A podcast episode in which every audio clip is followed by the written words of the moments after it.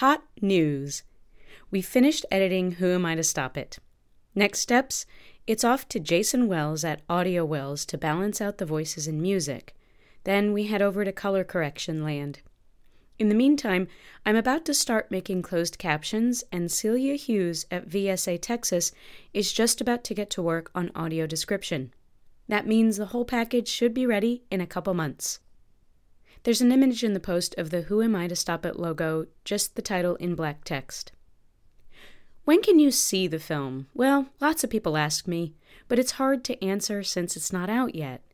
Best I can say is to stay subscribed to this blog, sign up for our newsletter, follow us on Facebook, look for our tweets, or stay tuned to our podcast. These are all great places to get the news on the documentary. In 2016, you'll start to see us popping up at film festivals, brain injury conferences, and community screenings in partnership with Brain Injury Recovery and peer led brain injury nonprofits. I'll post lots of info about how and when you can see the film or host your own screening when we get that all sorted out very soon. We still have the wonderful Hollywood Theater as our fiscal sponsor. That means donations of $250 or larger to support funding the closed captions, audio description, and other post production costs are tax deductible. Donations under $250 are most certainly accepted, but we regret that we can't offer the tax deduction. So, yeah, it's not too late to hop on board the backers wagon.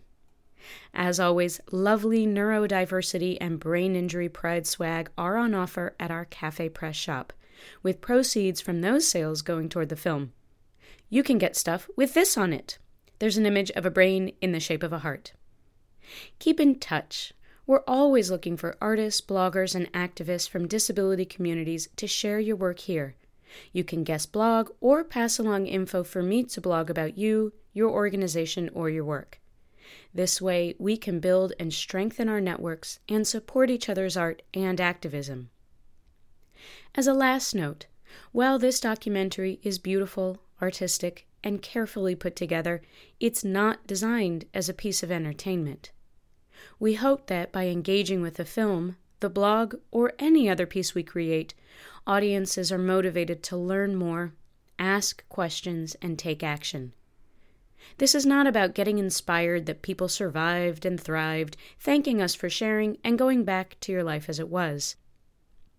This is about troubling through the fact that so many peers with brain injury are isolated from communities and work, are institutionalized or jailed rather than getting community supports, are houseless, can find no one from their cultural community to relate to them, feel they can't disclose their struggles, and are seen as perpetual patients, so that anything we do or make is labeled as rehab or therapy, whether it is or not.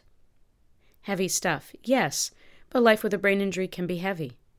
And we hope that by soaking up the art we create, you can feel us more deeply, not just as peers to each other, but to everyone, and then continue to build a more equitable society.